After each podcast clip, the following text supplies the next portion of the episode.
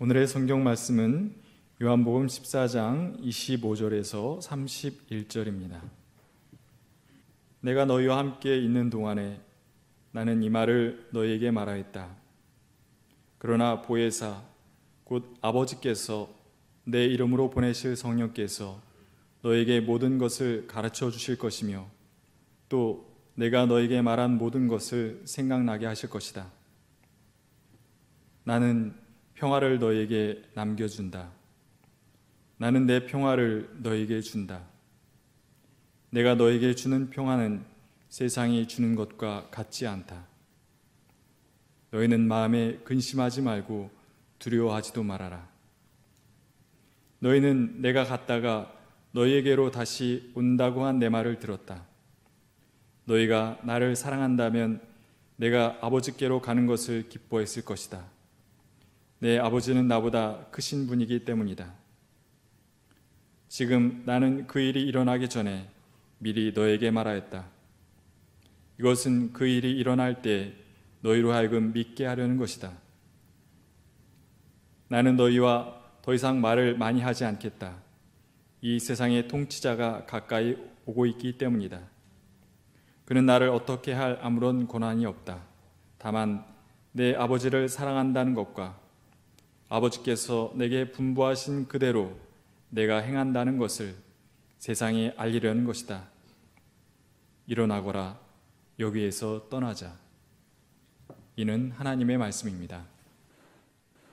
참 좋으신 우리 주님의 은총과 평강이 교회 여러분 모두와 함께 하시기를 빕니다. 또한 이 예배에 동참하고 있는 모든 이들과 또 어려움 속에 있는 이들, 어려움을 이겨내기 위해서 안간힘을 다하고 있는 모든 분들과 함께 하시기를 소망합니다. 우리는 정말 경험해 보지 못한 현실을 경험하며 하루하루를 보내고 있습니다.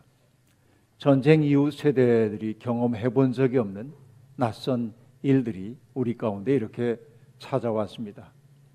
천구백구십 년에 동구권이 해체된 이후에 무너진 줄로만 알았던 장벽이 도처에 다시 세워지고 있습니다. 각국의 공항들은 폐쇄되고 아, 사람들 사이에 내왕도 줄어들고 있고 또 사람들은 사회적 거리두기 혹은 잠시 떨어져 지내기를 일상화해야 하는 이 낯선 시간 속을 우리들이 바장이며 걷고 있습니다. 어제 정부 당국자들도 앞으로 두 주간이 매우 중요하다고 하면서 보름 동안은 사회적인 어떤 모임도 갖지 말아달라고 그렇게 당부를 했습니다. 우리가 만날 수 있는 시간이 점점 멀어지는 것 같아 속상하고 안타깝지만 이 시련의 시간을 우리가 이겨내야 하기에 감내해야만 하는 고통이라는 생각이 들기도 합니다. 하지만 늘 말씀드리는 것처럼 몸으로 멀어져 있다고 해서 우리가 영적으로 연결되어 있다는 사실조차 망각해서는 안 되겠다 하는 생각이 듭니다. 이럴 때일수록 서로를 위해 더 많이 기도하고 또 그리워하고 더러 안부도 묻기도 하면서 어려운 시간을 이겨 나가야 하겠습니다. 떨어져 있기에 우리가 서로에게 얼마나 소중한 사람인지를 점점 인식하고 아, 있다는 말들이 들려오고 있습니다. 아, 나이더 키인이 창작과 비평이라고 하는 잡지에 아, 쓴 글을 읽다가 친족 만들기라는 용어와 만났습니다. 아, Making kin이라는 말인데요. 도나 헤로웨이라고 하는 사람이 쓴 용어인데 혈연이나 계보와 관련 없이 어려움에 처해 있는 사람들을 돕기 위해 자발적으로 모인 모임 혹은 그런 운동을 가리키는 말이 친족 만들기라고 하는 말입니다. 저는 기독교인들이 누군가의 설당 혹은 고향이 되어줘야 한다고 입버릇처럼 얘기해 왔습니다. 바로 그것이 하나님 나라에 합당한 삶이기 때문에 그러합니다.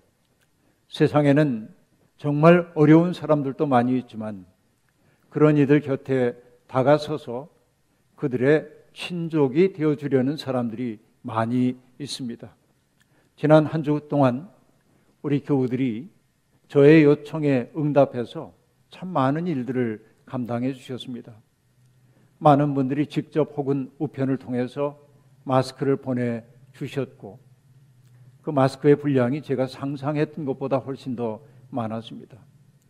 자기가 써야 할 최소한의 것만을 남겨두고 기꺼이 내줌으로 우리는 그 마스크를 후암동의 쪽방촌에서 어려움을 겪고 있는 이웃들과 이주 노동자들을 위해 일하고 있는 단체에 적절히 나눌 수 있었습니다. 그분들 모두 가장 절실히 필요한 시기에 우리와 함께 그런 나눔을 얻게 되어서 매우 기뻐하는 것을 보았습니다. 또 생각보다 많은 교우들이 어려운 이들을 위해 써달라고 헌금을 보내오셨는데 그 액수조차 제가 상상하지 못했던 액수여서 너무나 놀랐고 앞으로 우리가 지속적으로 어려운 사람들을 도울 수 있는 기반이 마련되고 있음을 생각할 때 얼마나 감사하고 마음속에 감격이 있는지 모르겠습니다. 이것이 우리 청파 공동체가 갖고 있는 아, 따뜻함이라는 생각에 목회자인 저로서는 마음이 울컥한 감동을 느끼지 않을 수 없었습니다.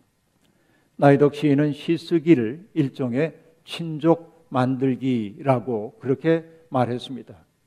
시인들이 시를 쓰는 까닭이 서로 떨어져 있었던 사람들을 하나로 이어서 따뜻함이 흐르는 곳으로 만들고자 하는 그런 뜻이 그 말 속에 배어있는 것 아닌지 모르겠습니다. 우리의 신앙생활 역시 그러해야만 합니다. 시대가 어려울수록 우리들 속에 있는 따뜻함 그리고 선함, 맑음 이런 것들을 끄집어내야 하고 우리와 마주치는 사람들 속에 있는 그런 선의 가능성을 이끌어내는 사람들이 되어야만 합니다. 사순절을 지내면서도 우리 마음이 온통 예수가 아니라 코로나십구나 혹은 선거에 쏠려 있지는 않은지 돌아봐야 합니다. 어려울 때일수록 저는 예수님에게 길을 물어야 한다고 말씀드리곤 합니다. 요한복음 십사 장은 예수님께서 세상이 떠날 날이 가까운 것을 아시자 세상에 남겨질 당신의 제자들이 두려움 속에 빠져 있음을 보고 그들을 위로하기 위해 주신 말씀 가운데 일부입니다. 예수님은 제자들에게 한 가지 약속을 해주셨습니다. 내가 가면 너희에게 또 다른 보혜사를 보내주겠다고 말이죠. 보혜사라고 하는 이 말은 요한복음에만 등장하는 말입니다.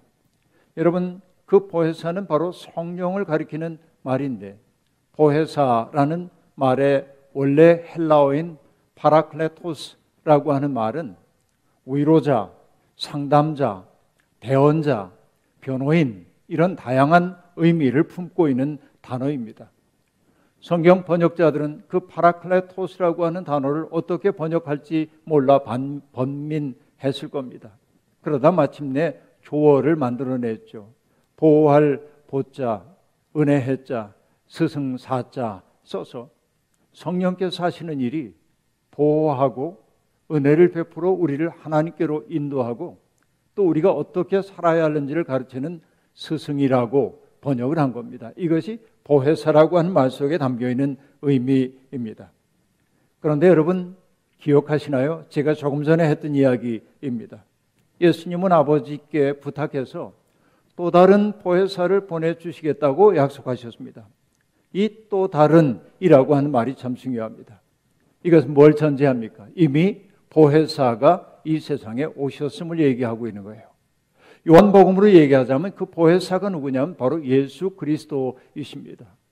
사람들을 지키고 하나님께로 이끌고 참된 삶을 가르치는 예수 그리스도야말로 이 세상에 보냄을 받았던 보혜사라고 하는 이야기입니다. 그렇습니다. 예수님이야말로 보혜사셨습니다. 요한일서 이 장 일 절에서 요한은 말합니다. 누가 죄를 짓더라도 아버지 앞에서 변호해 주시는 분이 계시니 곧 의로우신 예수 그리스도이십니다 라고 말합니다. 변호해 주시는 분 바로 그분이 보혜사입니다. 파라클레토스 예수님은 그런 분으로 우리 가운데 있습니다. 오늘 우리가 성령의 충만함을 입고 산다고 한다면 우리 또한 예수 그리스도의 영에 사로잡힐 것이고 그렇다면 우리도 누군가의 보호자가 되어야 하고 누군가를 하나님께로 인도하는 사람이 되어야 하고 누군가에게 참 삶을 가르치는 사람이 되어야 할 겁니다. 예수님은 하나님께서 그에게 맡겨주신 세상에서의 일을 다 마치시고 아버지께로 돌아가실 때가 되었지만 제자들은 이 세상에 남겨져야만 했습니다.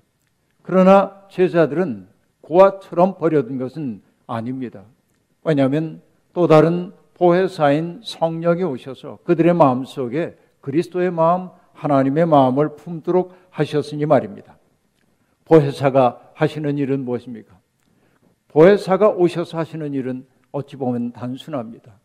사람들에게 모든 것을 가르친다고 얘기했습니다.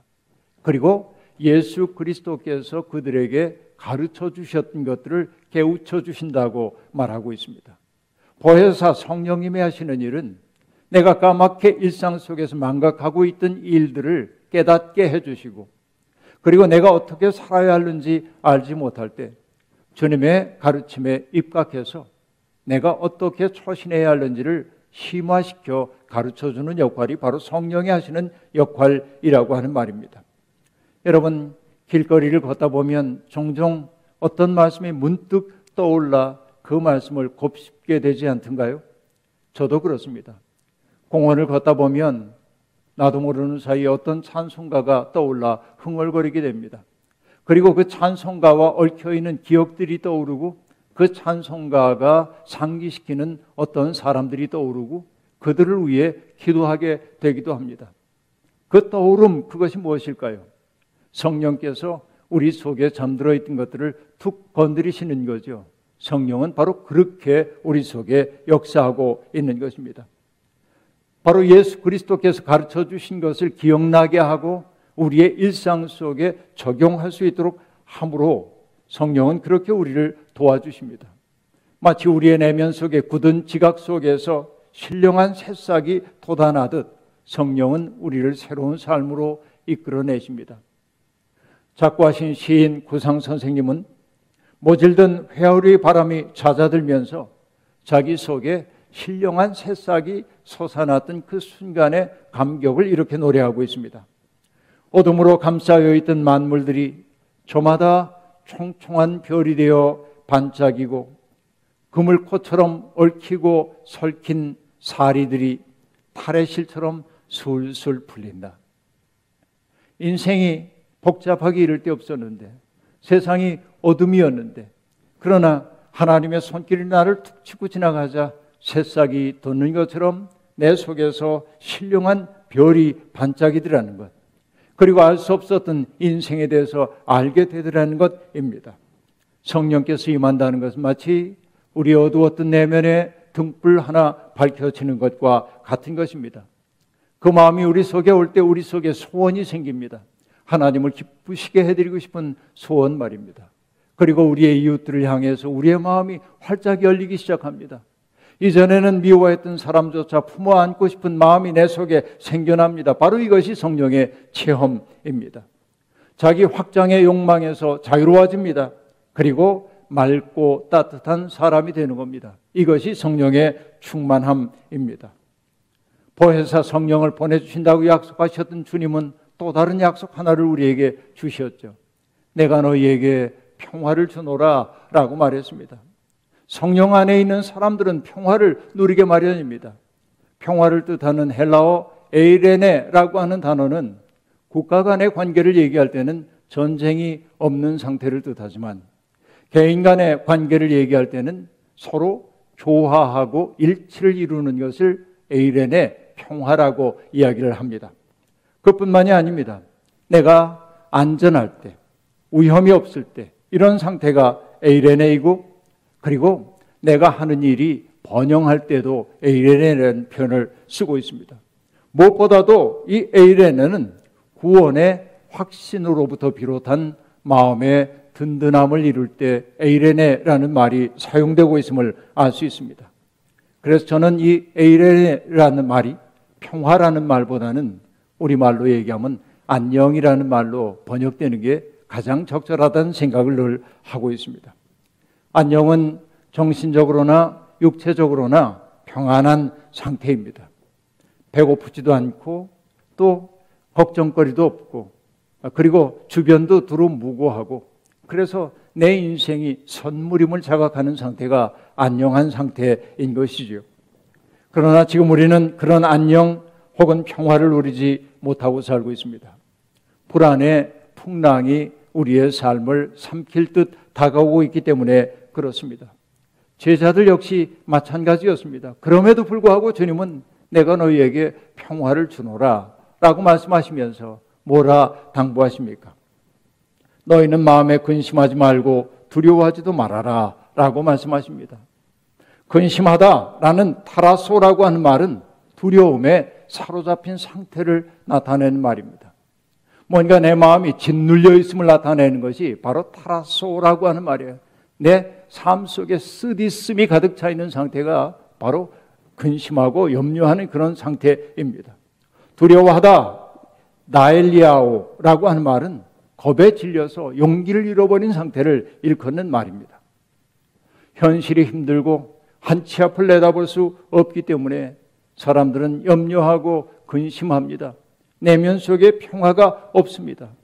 제자들이 스승이 십자가의 길을 걸어가는 것을 보고 경험했던 그 짓눌린 상태가 근심하고 그리고 두려워하는 상태일진데, 오늘 코로나 십구 사태로 말미암아 정말 어려움을 겪고 있는 이들 사로잡고 있는 것이 근심과 두려움이 아니고 무엇이겠습니까? 지금 소상공인들은 물론이고 기업인들과 직장인들, 그리고 취업준비생들, 비정규직 노동자들, 그리고 일용직 노동자들, 또 월세를 내기 어려운 개척교회 목회자들, 정말 많은 이들이 어려운 시기를 지나고 있습니다. 대출 만기는 돌아오고 임대료는 내야 하고 일하는 사람들에게 지불해야 할 임금조차 마련하기 어려운 형편입니다. 젊은이들의 처지 또한 마찬가지입니다. 취직 준비를 하고 있었는데 취업의 문이 닫혀버린 것 같습니다. 스펙을 쌓아야 하는데 토익 시험도 몇 차례씩 미뤄지고 있습니다. 점점 젊은이들도 맥이 빠지고 있습니다. 이 난관을 일시에 해결할 수 있는 방법은 어디에서도 보이지 않습니다. 물론 누군가의 잘못된 결정으로 이런 사태가 벌어졌다면 그를 비난할 수도 있고 비판할 수도 있습니다. 하지만 전 세계적으로 닥쳐온 이 풍랑 앞에서 우리는 누구를 원망할 수가 없습니다. 이때 우리에게 필요한 것은 이 어려움을 견뎌낼 수 있는 끈질긴 용기라고 말할 수 있겠습니다. 힘들다고 다른 사람의 마음조차 고문하진 말아야 합니다. 힘들긴 하지만 우리는 결국 이 상황을 이겨낼 것입니다. 잊지 마십시오. 제가 늘 드리는 말씀입니다. 우리에게 직면한 그 문제는 우리의 존재보다 클 수가 없습니다. 하나님의 은총 안에 있는 우리를 넘어뜨릴 수 있는 세상의 염려와 근심은 없습니다. 어려울 때일수록 염려하지 말고 두려워하지 말라는 그분의 음성을 내면 속에 맞아들이고 평화를 누릴 줄 아는 사람이 되어야 합니다. 감리교회를 시작한 존 웨슬리의 일화가 떠오릅니다. 옥스퍼드 대학 출신의 엘리트였던 그는 천칠백삼십오 년에 그 당시에 발견됐던, 아니 발견된 지 한참 됐지만 식민지로 개척되고 있었던 미국의 원주민들에게 복음을 전할 꿈을 품고 영국을 떠나 미국을 향하는 배를 탔습니다. 그때가 천칠백삼십오 년 시월 십사 일이었습니다. 그리고 그 배는 몇 달을 항해한 끝에 마침내 그 이듬해인 천칠백삼십육 년 일월 이십삼 일, 이제 미 대륙을 한 도착하기 열이틀쯤 앞두고 큰 풍랑을 만나게 되었습니다. 견디기 어려운 두려움이 그들에게 찾아왔습니다. 영국 사람들은 비명을 지르고 두려워했습니다. 그런데 그 배에 타고 있었던 독일 출신의 모라비안 교도들, 경건주의자들은 아주 겸손하게 그 상황을 맞이하고 있었습니다. 두려움에 사로잡힌 사람들을 위로하고 그들을 위해 봉사했습니다. 조금도 그들의 마음이 흔들리지 않았습니다. 일월 이십오 일 세 번째 큰 풍랑이 몰아쳤습니다. 사람들은 거의 공포 속에 사로잡히게 되었습니다.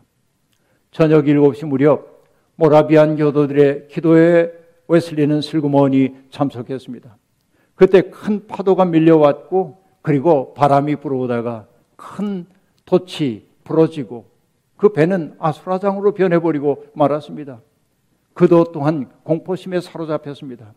큰 바다의 물결이 자기들을 삼킬 것 같은 두려움 속에 있었던 것입니다. 그러나 모라비안 교도들은 조용히 찬송가를 부르고 있었습니다. 풍랑이 지나간 후에 웨슬리는 그 교도 가운데 한 사람을 찾아가 묻습니다. 당신은 두렵지 않았습니까?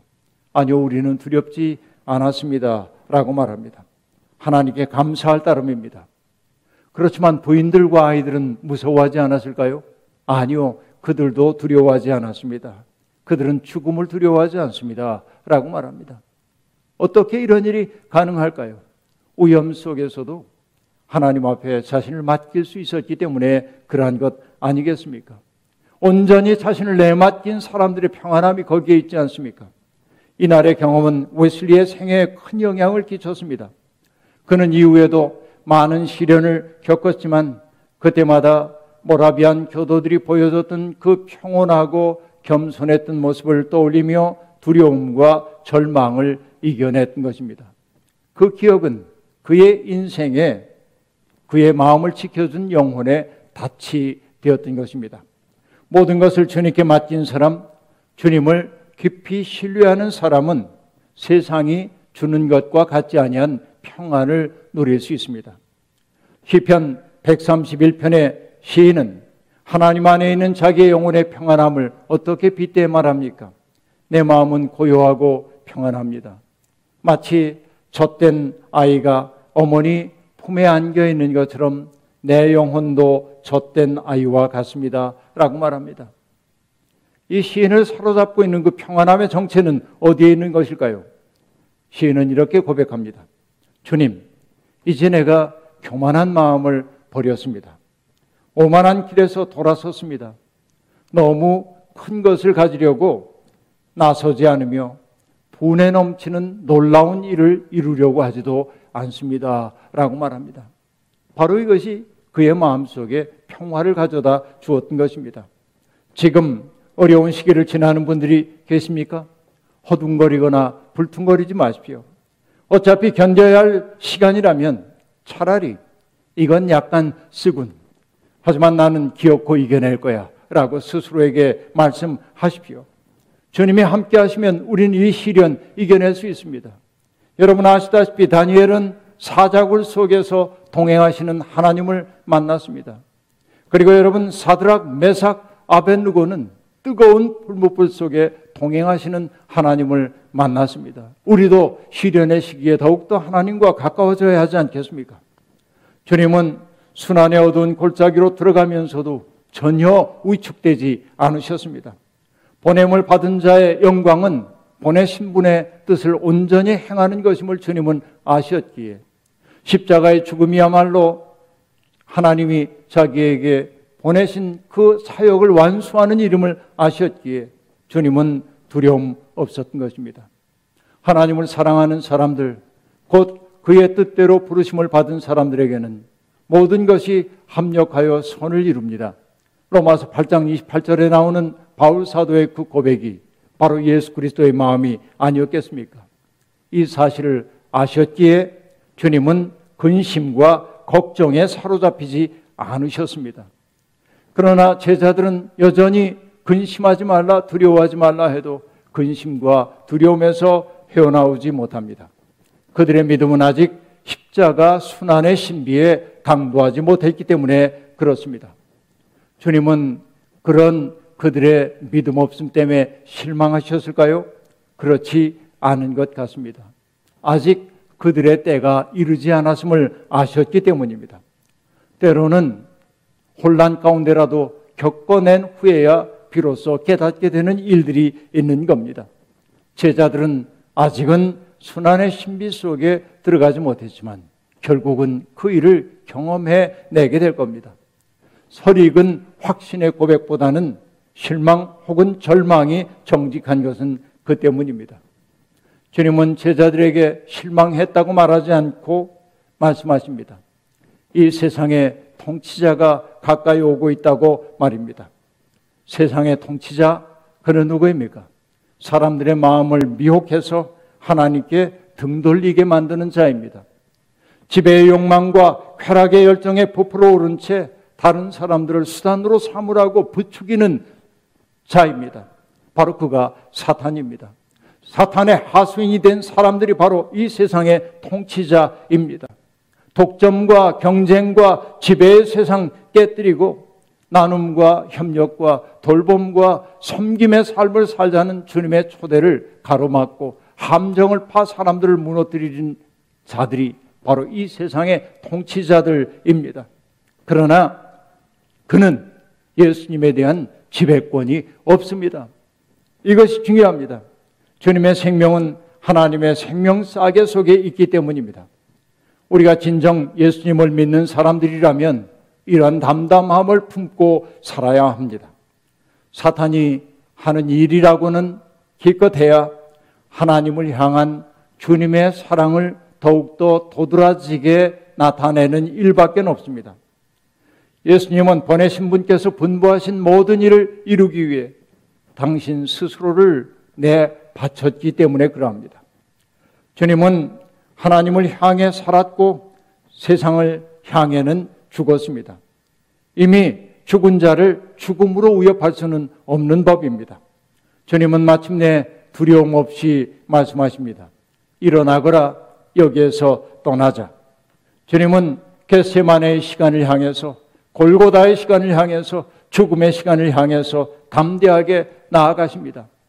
피하여 달아나려는 사람에게 어둠의 시간은 공포이지만 마주서고 뚫고 나가려는 사람에게 그 어둠의 시간은 더 큰 생명으로 연결되는 통로임을 우리는 알고 있습니다. 사순절은 바로 그런 순환의 신비를 깨닫고 우리의 삶 속에 모셔드리는 때입니다. 주님의 도우심과 보호하심이 우리 교우 여러분과 함께 하시길 빕니다. 내가 주는 평안함을 누리라고 주님 말씀하십니다. 걱정하지도 말고 근심하지도 말고 두려워하지도 말자고 나와 함께 가자 하는 주님과 더불어서 시련을 이겨내고 마침내 사람들에게 생명의 향기를 바라는, 어려움 속에서 드러나는 인격의 향내를 보여주는 아름다운 우리 모두가 되기를 주의 이름으로 축원합니다. 아멘. 주신 말씀 기억하며 거듭의 기도 드리겠습니다. 하나님, 새삼스럽게 깨달았습니다.